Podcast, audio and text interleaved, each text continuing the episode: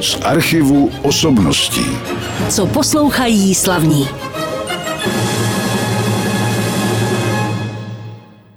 Dnes přivítám dalšího hosta v pořadu z archivu osobností a moc vítám tady pana Pavla Jajtnera. Dobrý den. Dobrý den přeji. No a pokud vám tohle jméno nic neříká, tak samozřejmě na začátku si připomeneme, že to je, já nevím, můžu to říct, bývalý politik. Samozřejmě. a taky bývalý velvyslanec v různých zemích a o tom si taky samozřejmě budeme povídat, ale nebudeme se držet samozřejmě politiky, ale spíše muziky, která přísluší přísluší naší rozhlasové stanici a kterou vy máte rád. Vy už jste vybral první skladbu, které se vrátíme za chviličku, ale já se vás zeptám, kdo vzbudil vaši lásku k hudbě, čím byli vaši rodiče a čím jste vlastně byl vy ve svém mládí? No, moji oba rodiče byli učitelé. A oni tehdy, to bylo, tatínek maturoval v 37., maminka ve 40. roce, tak tam byla povinnost, museli hrát všichni učitelé povinně na nějaký hudební nástroj, shodou okolností oba na housle, tak ty housličky doma byly a mě to už od útlého dětství strašně vábilo. Tatínek je občas bral do ruky a hrával koledy třeba o Vánocích a tak. No a tak jsem toužil potom hrát na nějaký hudební mm. nástroj, tak si myslím, že mě to provázelo od raného dětství. No a stalo se, že když mi bylo asi 10 let, tak tatínek řekl, no jestli se ti to bude líbit, tak můžeš jít tady za panem Václavem Muselem. To byl K und K Militär Kapelmeister ještě, který tedy už dávno ve výslužbě soukromně učil. Teprve později, toto bylo někdy v roce 58, a teprve později vznikla v Přibyslavi, v městečku, odkud pocházím, Nenarodil jsem se tam, narodil jsem se v Havlíčkové Brodě, ale to jenom proto, že je tam porodnice. ano. Takže takhle to pomalinku vznikalo a ten Václav Musil byl velice dobrý hudebník, mě nesmírně potěšilo, když mi, už když jsem se po několika letech naučil pár tónů, tak půjčil do ruky housle Francesco Gobetti, Venecia, vyrobené tedy v Benátkách. Takže takhle to pomalinku vznikalo. Ta ctižádost pana Musila byla veliká, takže on založil žákovský orchestr, doplněný dospělými také a svého času se podařilo dělat něco, čemu se říkalo hudební akademie. A v té hudební akademii jedno z čísel bylo právě to Mascagno intermezzo, které jsem si vyvolil jako na začátek našeho povídání. Nikdy jste neuvažoval o tom věnovat se muzice tedy profesionálně? Myslím, že ne. Život šel jinými cestami tatínek o tom učitelském povolání ještě tolik, že maminka učila pouhý rok, protože když se provdala v roce 41, tak už nesměla podle tehdejších zákonů učit, protože bylo mnoho učitelů, kteří přišli ze sudet mužů, tedy živitelů tehdy rodiny.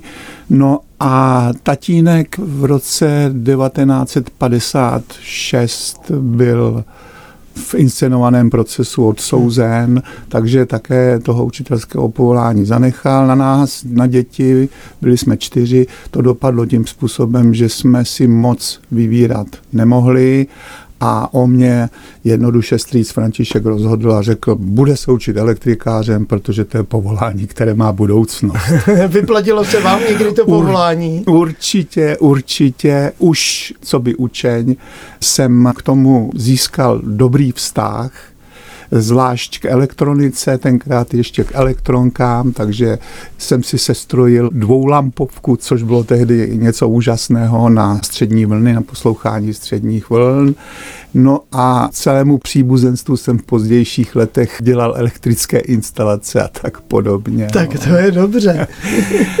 No a časy se měnily, tak v roce 1965 jsem se vyučil, no a stalo se, že jsem už celkem bez problému, měl jsem dělnický původ, Aha. tak jsem mohl jít na střední školu, dostal jsem se na gymnázium ve Žďáru nad Sázavou, kde jsem v roce 67 odmaturoval, muzika mě stále provázela, No a už v souvislosti s tím oborem, kterém jsem jaksi se vyučil, tak jsem pokračoval potom na elektrotechnické fakultě Vysoké učení technického v Brně ale muzika mě stále provázela. To ještě musím doplnit, že pan učitel musil žádal, abych se naučil na pozoun. Aha protože do toho orchestru, kdy se hrála ta akademie, potřeboval. potřeboval pozor.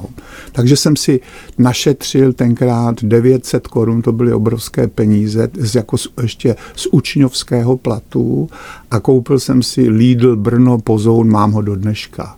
Bohužel už nehraji, nicméně vzpomínám na to hraní a doufám, že se k tomu dostaneme, že tam navrhnu jednu skladbu, ano. kde je jedno pozounové solo, které jsem také hrával. Nebudu ho hrát já, ale myslím si, že jsem se tomu docela přiblížil v době, kdy mi to docela šlo. Tak na to se samozřejmě taky těším, ale teď tu máme jinou ukázku a to je opravdová dáma, která žel už není mezi námi, Hanna Hegerová. Proč jste vybral tuhle ukázku?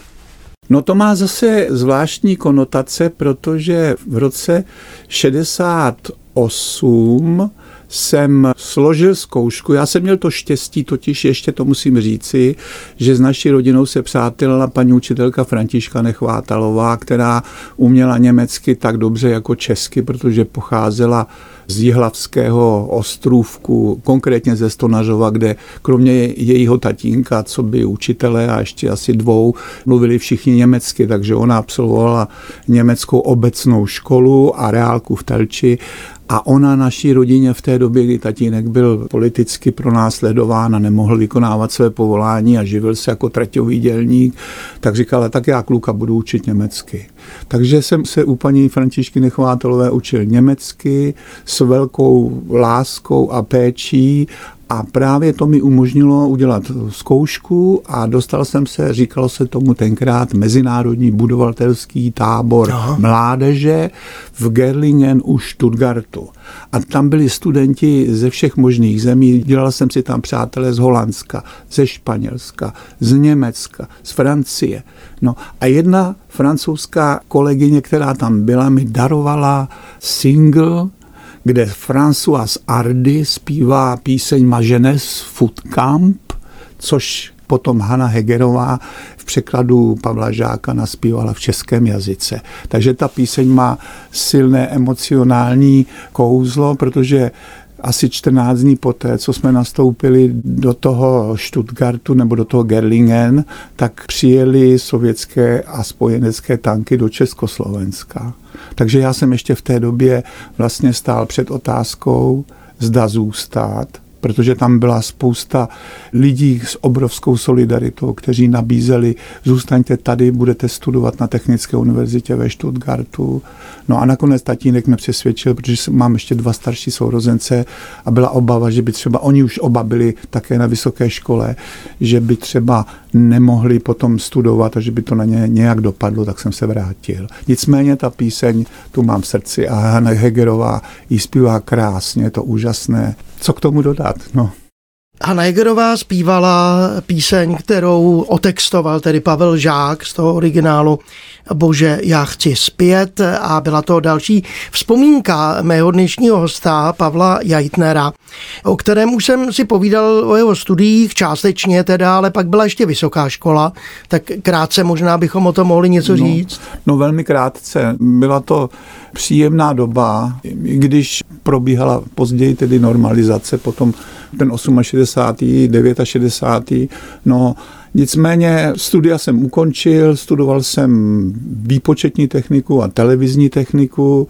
No bylo to jako z dnešního pohledu úžasné, protože tenkrát začínali počítače a když si představím, hmm. že Minsk měl taktovací frekvenci 60 kHz, tak to by prostě tu šachovou partii, kterou vyhrál Deep Blue nad Korčným nebo nad kým, myslím, tak ta by se hrál tak 60 let nebo ještě víc. Takže byla to doba převratná, nicméně byli tam chlapci, kteří měli za sebou průmyslovku v Rožnově pod Radhoštěm, hmm. takže já jsem se seznámil i s polovodičovou technikou a prostě do toho řemesla jsem pronikl, začalo mě bavit a věděl jsem, že se tomu budu moci věnovat celý život. No, tak jsem odpromoval v 72. roce, no a nějaký čas jsem působil v pardubické Tesle, kde jsme vyráběli radary, nebo kde jsem byl na montážích radarů. Nakonec tím byla pardubická Tesla proslavená. No ale pak ještě přišla vojenská služba, hmm. že jednoroční vojenská služba v Rožmitále pod Třemšínem, kde zase elektronika, protože tam byly radary, to o tom se nesmělo vědět, že jo, tam prostě konec konců víme, že bylo to v Brdech, čili to ano. bylo to vojenské pásmo, tak to by bylo taky na velice dlouhé povídání, to musím velice zkrátit, no ale nakonec zase muzika se hrála roli, protože jsem se potkal s naším kapelníkem Josefem Kučerou, který mě zlákal, co by trombonistu už v 16 letech do své kapely mm-hmm. a říká, hele, přijeď na Vysočinu, tam zaměstnání určitě bude ve žďárských strojírnách, protože žďárské strojírny se rozšiřovaly a dodávali stroje do všech ocelových srdcích, to znamená Kladno, Vítkovice, Košice a tak dále. A samozřejmě elektronika a počítačové řízení už do toho postupně pronikalo, takže to byla ideální kombinace. No a tak jsem se vrátil na Vysočinu a zase nejen taneční muzika, ale také smíčcový komorní uh-huh. orchestr Jana Václava Stamice v Havlíčkově Brodě, kde jsem působil jako violista a také jako kontrabasista. No a tady s tím orchestrem jsme prožili mnoho nádherných chvil v Tuzemsku i v zahraničí, musím říci. Takže vlastně elektronika a hudba vás provázela až do toho roku 89, protože politikou jste se ještě teda zabývat nemohl v té době. No tak ono to souvisí. Jo. To vtedy my jsme se vždycky smáli, že když tenkrát pustili ty zesilovače na, takzvaně na plné pecky, ano. tak říkali a praskají pojistky až v Kujbiševě. Jo. Ale pochopitelně mnozí zase říkali, no možná, že ta elektrika jde úplně jiným směrem, ale to byly takové vtipy. Či ona jako dnešní moderní taneční hudbu si nikdo bez té elektroniky prakticky hmm. neumí představit a ani klasiku už ne. Prosím pěkně, že když se zpívá, když zavítáte dneska, nevím, třeba do Brněnské opery, která je rekonstruovaná moc pěkně, no tak tam už jsou zavěšené mikrofony a ono už to ani jinak nejde bez té elektroniky. Takže to k sobě patří úplně velice dobře. Je to tak. Tak eh, a mohli bychom si pustit zase další hudební ukázku. Vy jste mi říkal, že taky máte rád Antonína Dvořáka, ale ono to souvisí s tím, o čem jsme teď mluvili, myslím. Velice, velice. Antonína Dvořáka mám rád.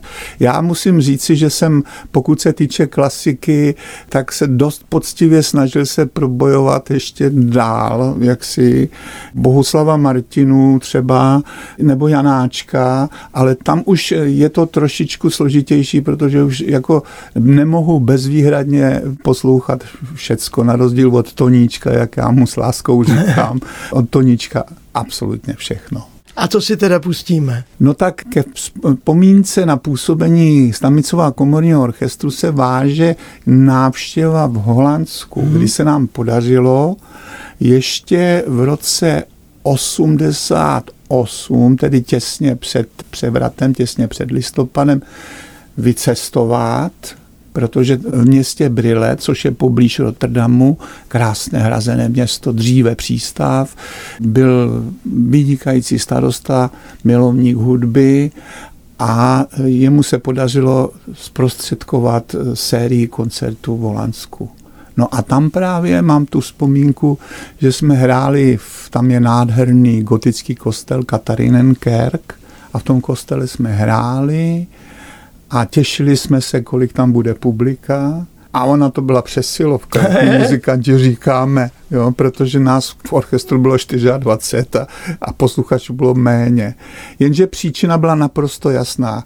Po 24 letech byla tenkrát, to byl únor, v Holandsku taková zima, že zamrzly kanály, a tam jsou všude kanály, takže holanděné vyrazili na bruslích na ty kanály. Tak to byl jeden koncert, kde teda Rusalku nebo Árii Měsíčku na nebi hlubokém si neposlechlo tolik lidí, kolik jsme čekali, ale byla tam celá řada koncertů ještě jiných, které byly velmi úspěšné a velice dobře navštívené. My jsme vybrali nahrávku s Kateřinou Kněžíkovou, tak si ji pojďme teď poslechnout. Skvělé, děkuji. Já jsem si teď uvědomil po té árii Dvořákovi Rusalky s Kateřinou Kněžíkovou, že jsme do této chvíle vlastně hovořili o letech do pořád jenom tedy do té takzvané sametové revoluce v roce 1989. Tak ještě se tam stalo něco, co ovlivnilo to vaše hudební cítění? No tak ten převratový rok byl velice dramatický protože v souvislosti, kdy se konala ta občanská fóra, tak my jsme, co by muzikanti, také dělali kulisy k tomu hudební a sice proto, že v tom listopadu už byla hrozná zima, takže mm. při Byslavě na náměstí jsme jedno občanské fórum dělali, ale pak už byla obrovská zima, tak jsme to přesunuli do kulturního domu a tak tam taky, zase jsme se to snažili dělat kultivovaně a trošičku hudby k tomu. No a stalo se, že jsem dostal nabídku, a tady vlastně začíná ta politika, že jsem dostal nabídku už v tom žďáru, protože my jsme dělali také tu generální stávku ve žďasu, patřil jsem k jedním z těch, kteří ji organizovali a zase tam bylo celá řada kamarádů muzikantů, takže ta muzika tam pořád nějak v pozadí byla. No a zcela spontánně jsem byl zvolen předsedou odboru, jo, což mm-hmm. tenkrát nebylo úplně zanedbatelné, protože ten podnik měl tenkrát 6 tisíc zaměstnanců a bylo to rozhodující, takže jsme rozhodli o uspořádání generální stávky, no ale pak přišla nabídka, abych dělal starostu v Přibyslavi že? No a tam jeden kamarád shodou okolností předtím nedávno zahodivší rudou knížku mě říkal, Pavle, nejseš blázen, tak ty jdeš místo toho, abys tady měl krásný místečko teplý se sekretářkou, co by šéf odboru za pěkné peníze, tak jdeš do Přibyslavy na náměstí sbírat kobylince. Doslova takhle to řekl. A ono to tak skoro bylo, že? Protože ta doba taková byla, ale ten étos 90. let, který chci zdůraznit, byl takový Prostě měli jsme pocit, že ta svoboda, která se otevírá, že je jí třeba něčím naplnit a že je třeba té svobodě sloužit. Že je třeba to přijmout tu hlavní životní poučku, to paradigma, že tady nejsme sami pro sebe, nebož jsme tady pro ty druhé. A tak já jsem opravdu do té Přibyslavy nastoupil, co by tenkrát ještě předseda městského národního výboru.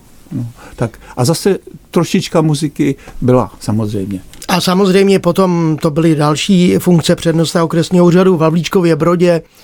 Byl jste ve federálním schromáždění, dokonce jste zastával jeden čas post místo předsedy ano. federálního schromáždění, takže tahle ta etapa vašeho života vlastně trvala do zániku Československé federativní republiky. Přesně tak. A tam snad bych, ale teď už opravdu to nechci moc natahovat, ale vznikl film Zánik Československa ve federálním parlamentu a tam se objevují s houslemi. A? Protože my jsme se s přáteli domluvili, že tam zahrajeme Axinku Sinku, jako že ano. když to rozpouštíme, to federální shromáždění a nakonec já jediný jsem si ten nástroj přinesl a když už jsem si ho přinesl, tak to tam hraji. A to oběhlo celý svět. Mě volal kamarád z Ameriky, který s chodou okolností pracoval se mnou, věděl a utekl ještě před pádem komunismu a ten mi říkal, člověče, já jsem tě viděl Jo, a takhle to přesně je. No jako kdy, když děláte něco pořádného, tak toho si nikdo nevšimne. A když to zavání skandálem nebo něčím senzačním, tak si to všimne. Takže, takže i Amerika se dozvěděla, že hrají Achsinku, že jsem zahrál vzpomínku na Masaryka. Tak to jenom... Ale no, je to pro, taky dokumentace, dokumentace toho, že hudba se dostane všude. Hudba všude, ano. No a vy jste mluvil teda o houslích, o trombonu jsme si tady povídali. Vy jste vybral teď ukázku, která která bude dokumentovat teda ne vaší hru na trombon, no. ale vaší oblibu tohoto nástroje. Ano, přesně tak, ale mimochodem ta kapela, které jsem já začal hrát, se nazývala Dixie 61. Mm-hmm. Takže my máme výročí, protože já ještě s kolegy stále působím teď co by moderátor a tuto skladbu jsme hráli a já jsem tam to trombonové solo hrál a chodili se na mě muzikanti dívat, teďka se chlubím, jo, mm. asi nemístně. Chodili se na mě dívat, koukali si, jaký mám nátrubek, jo, jako, protože to je důležitá součást. Takže asi svého času ta žádost byla veliká a ono to je tak, že když se cvičí a ten trombon má s houslemi společnou jednu věc, u houslí musíte ten tón najít na hmatníku a u trombonu ho musíte musíte najít přesně v poloze toho snižce, že jo? na rozdíl od klapkových nástrojů, které to mají dáno. Sophisticated Lady, to je známá skladba Duka Ellingtona, taky hrál sám se svým orchestrem a trombonové solo, to tady teda nemám napsané, kdo ho hrál, oni tam jsou asi tři trombony a a střídají se, tak to nehrál můj host. Pavel Jajtner, ale někdo z orchestru Duka Ellingtona. My jsme si, pane Jajtnere, povídali do této chvíle o ČSFR vlastně, ale vy jste potom právě po rozpadu této republiky a vzniku nové tedy a hlavně taky za dob České republiky byl v diplomatických službách. Jak tomu vlastně došlo, že jste začal pracovat v zahraničí? No poměrně jednoduše, protože ve federálním schromáždění existovala skupina lidí, kteří pak vstoupili do vysoké politiky a kteří věděli o tom, že ovládám německý jazyk, uh-huh. to mhm. jsem se tady zmínil, díky Fanince Nechvátalové, a také francouzský jazyk a anglický, ale to už to není třeba o tom hovořit. Takže ta nabídka přišla v celku spontánně uh-huh. a sice tak, Zase ale, že já jsem byl takzvané Bčko, protože první nabídku pro tehdy českou velvyslankyni dostala Magda Vášáriová, která to odmítla, co by vlastenka. Aha. No, protože byla Slovenka, tak to odmítla, takže já jsem byl až druhá volba, což se pak projevilo, protože mě pořád srovnávali s ní. Nicméně k tomu jmenování došlo a já jsem se vypravil do naší sousední země, která ten národ rakouský, my jsme vlastně jeden národ rozdělený jazykem ano. a to, co nás spojuje, je zase hudba. Že? Jako umíte si představit jako lepší prostředí pro muzikanta, než se dostat do Vídně. Gesellschaft der Musikfreunde a to všechno. Jednak pasivně, co by ambasador se měl pozvánku na všechny koncerty vídeňských filharmoniků, včetně novoročních koncertů a co můžete, čím můžete udělat dobré renomé České republice. Protože ta diplomacie má několik aspektů. Je tam aspekt ekonomický nesporně, je tam aspekt politický, je tam aspekt kulturní. No a jako díru do světa s českou muzikou uděláte zcela zaručeně. Takže to bylo na talíři, že jsme tam zvali nejrůznější profesionální skupiny. Já jsem to zařídil jednoduše. Rozpočet nebyl, hmm. ale já jsem řekl, podívejte se, máte PR, přijeďte, zahrajete u nás a vystoupíte a určitě vám to nějaké PR přinese tak na to taky vzpomínám velice rád. Jmenovalo se to prezentace regionu České republiky, takže z mhm. nejrůznějších regionů přijíždívali nejrůznější muzikanti. Dokonce Petra Ebena jsme tam mhm. měli který nádherně dělal to, co dělal Ježek v Americe, že na čtyři tóny dokázal zahrát jako kde kdo. Tak třeba u Rakouska, které je nám blízké, samozřejmě mi to jasné, ale vy jste byli v Maroku. I v Maroku. Jak tam to bylo s českou muzikou? Budete se divit, ale i tam se podařilo. Jednak to teda není ani tak, tam nejde ani tak o českou muziku, jako o českou kulturu. Mm. My jsme tam promítali film Postřižiny a já jsem se krčil takhle v koutku a hrůzou, protože tam se pije pivo, že muslimská země, tam se konzumuje vepřové. Nicméně muziku jsme pořádali a sice tak, že jsme utvořili zase hudební skupinu z nejrůznějších diplomatů, mhm. kteří tam působili. Takže my jsme měli takovou diplomatickou kapelu. A z hodou okolností byl takový mezinárodní repertoár, já nevím, španělsky mluvící země tam měli Cielito Lindo, mm-hmm. že jo. Já jsem tam hrál, to byla jedna Ruska, která mě doprovázela na klavíru velice spontánně, jsem tam hrál z dvořákových romantických kusů a také to bylo. No a jednou se dokonce zadařilo do té míry, že Český komorní orchestr jel do Seuty a Ceuta je španělská enkláva v Maroku, tak když už tam byli, tak já jsem je pozval a my jsme hráli, dokonce tato kapela hrála na státní svátek 28. října, měla repertoár, hrála nádherné věci přímo v Rabatu na zahradě jo, s obrovskou odezvou. Takže se dařilo hudba. i tam. Dařilo pořád, se i tam. Pořád hudba, tak to je zajímavé. No a když přejdeme ještě na další vaše působiště a tím působištěm je Vatikán, Vatikán. tak samozřejmě Itálie, protože Vatikán je uvnitř Itálie, tak Itálie to je prostě muzikální země. Úžasné. To, tam k tomu není co dodat.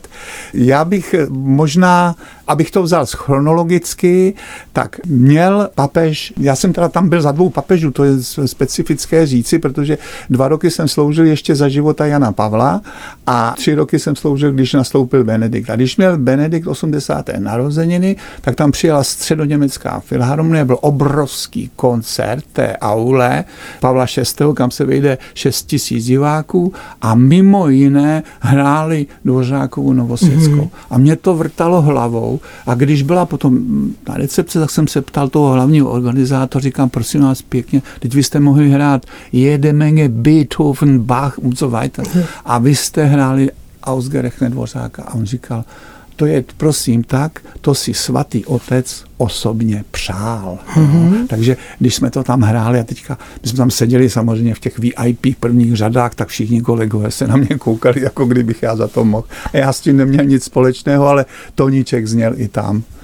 Já bych měl ještě teda doplnit, že jste byl taky, a to už bude poslední poznámka v tomto vstupu, že jste byl taky při suverénním řádu maltéských rytířů a v republice San Marino, takže jste to objel hodně teda. Přesně tak. Jako no. náš vyslanec nebo velvyslanec. Jistě, tak i to má svoje aspekty, tak San Marino je naprosté specifikum, takže tam bylo docela příjemné jednou za rok vyjet a zúčastnit se nějaký obyčejně bláka sláva, že tam se mění, tam mají to speciálně, že co půl roku jsou tam dva regenti, kteří mm-hmm. se střídají.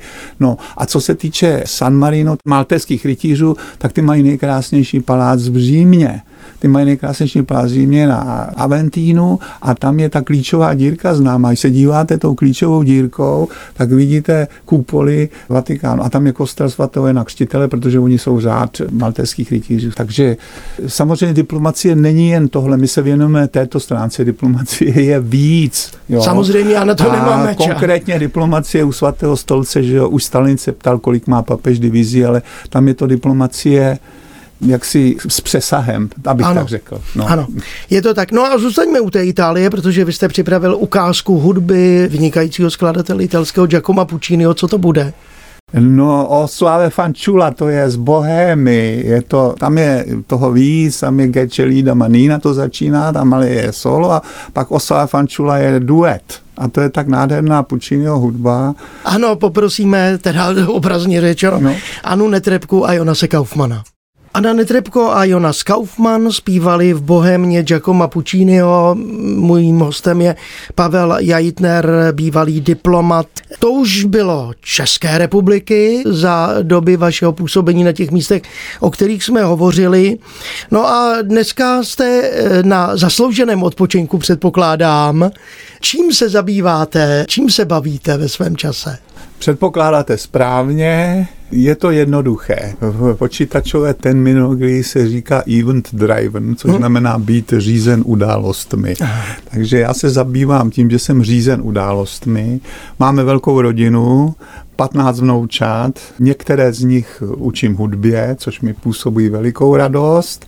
Mohu až trošičku povědostou taky učit i některým jazykům tak to je další krásná povinnost. A kromě toho stále spolupracuji s kapelou, která se nyní jmenuje Tata Band, tehdy se jmenovala Dixie 61, ale stále spolupracuji už jenom co by moderátor, mm-hmm. ale má to ten půvab, že tehdy jsme ani nevěděli, jaké skladby hrajeme, to se poslouchalo na rádio Luxemburg ano. a psali se noty. Dneska už to všecko víme, takže já si to mohu všechno dohledat a vlastně se nořím do té hudby nejrůznější interprety.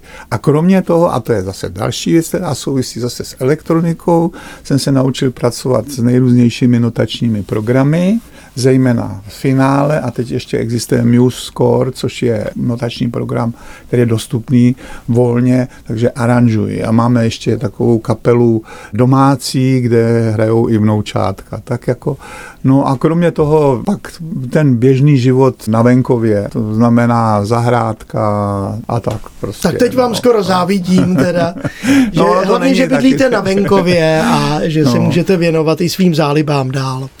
Mým hostem byl Pavel Jajitner, bývalý diplomat České republiky v různých zemích a já ho poprosím o poslední hudební ukázku, co jste vybral.